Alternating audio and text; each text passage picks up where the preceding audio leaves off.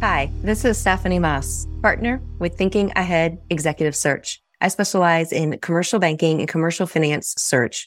Today, we are going to talk about a topic from the category of recruiting, specifically navigating your candidates through the emotional forest of change, dealing with emotion versus logic.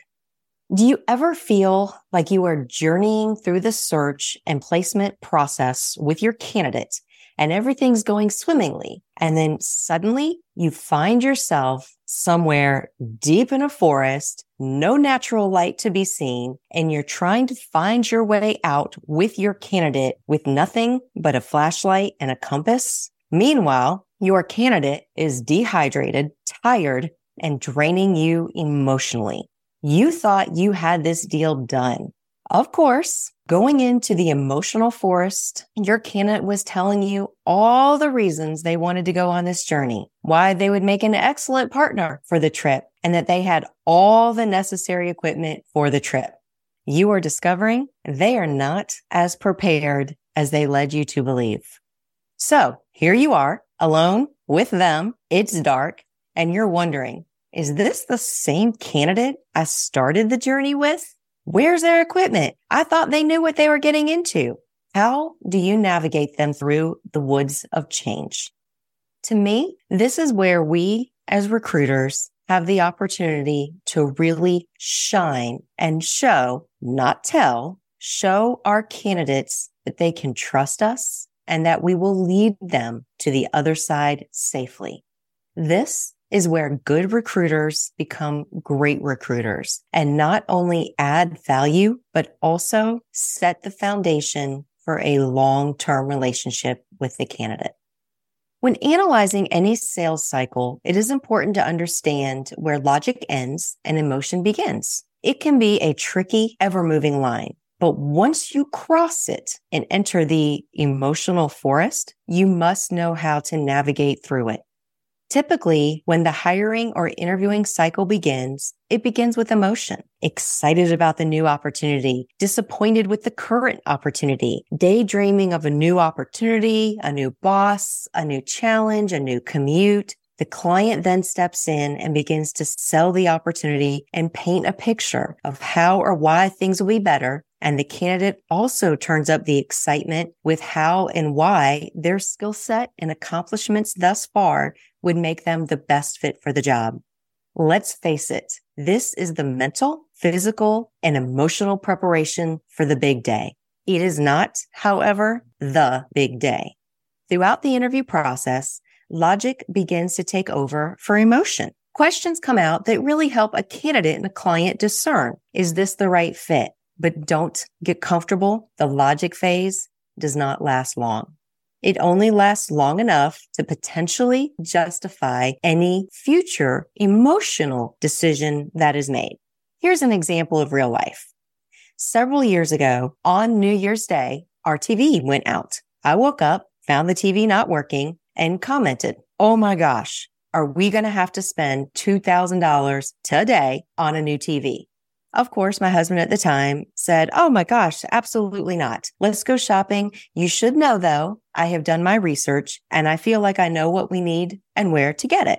So let the logic begin. We were at the store and he is diligently explaining to me all the features and the benefits of the $2,000 TV he has researched to be the best TV for our family. At one point, I ask him, "Why do we need a particular feature?" And he gets frustrated. Rightly so. How dare I even question him when he has already done all this research? Nonetheless, we walk out of the store with the $2,000 TV. Later that day, I could just see the look of pride on his face as we watched the Rose Bowl on our new, big, shiny $2,000 TV. In the meantime, several years later, we still have not figured out how to use most of the features or benefits of this new fancy TV. So why did we need to spend the $2,000 again? That is when it hit me. Emotionally, he wanted this TV. The benefits and features part was just to logically justify the price. Okay, got it. By the way, I also use this same logic when trying to justify my own purchases now. So The logic part of the interview process is short-lived and used later to justify what will ultimately be a well-thought-out, well-planned, well-analyzed emotional decision. So, as the recruiter, what is our role and how do we keep candidates on track with the logic when they become emotional? You have to keep in mind, fear of change is a strong emotion in most people if they actually attach any value to that change. If that change is inconsequential, so will their emotional response be. But the bigger the change, the more value it has, the more impact the fear of change will hit them. Here are 6 quick practical tips to help you navigate and get your candidates to the other side. Number 1, communication. Let them know what to expect, when to expect it, and how others have handled the process in the past. It is crucial that you set their expectation for how things should go. Third-party testimonials and third-party selling are keys to this. 2, listen, listen, listen, listen. One of the quotes you'll hear me say time and time again are good recruiters are good listeners. Great recruiters are phenomenal listeners. Most apprehensions lose power when they are vocalized. The candidate may need to hear themselves say something before they realize how important or how unimportant it really is to them. If we don't give them the space and freedom to speak what's on their mind, they will not allow us to be a part of their decision-making process.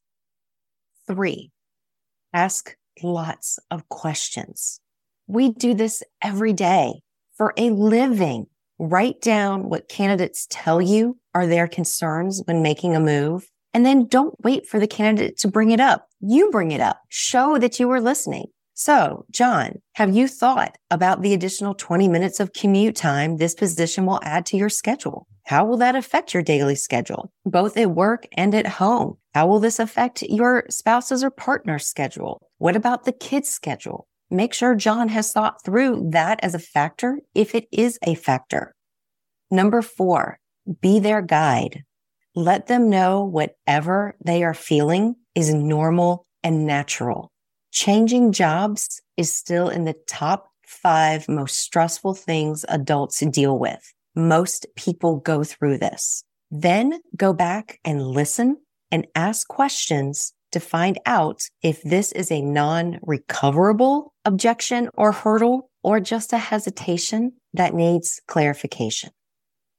5, get your clients involved. Remind your clients that the most valuable candidates are the ones that don't make moves often. And when it comes down to the wire, they may need some last-minute reassurances from the client. By the way, when you get the client involved early, it sets a beautiful stage for the relationship between the candidate and the client. Then, when you are not around, they can solve problems together. It makes both parties feel like they are on the same team. Number 6, lastly, no matter how logical your candidate might be, if they are not emotionally tied to this decision, there is nothing you can say or do to get them to the other side. At the same time, if you have done a good job of understanding why this move is important to them and their family and can hold their hand through the challenges of the emotional forest of change, it can be incredibly solid groundwork for a future relationship. By being together with them in the thick of things, guiding them, letting them know everything is going to be okay, a bond of trust and respect will be forged, and you will both emerge on the other side of the forest, mostly unscathed and back on the path to a successful placement. Hope this helps.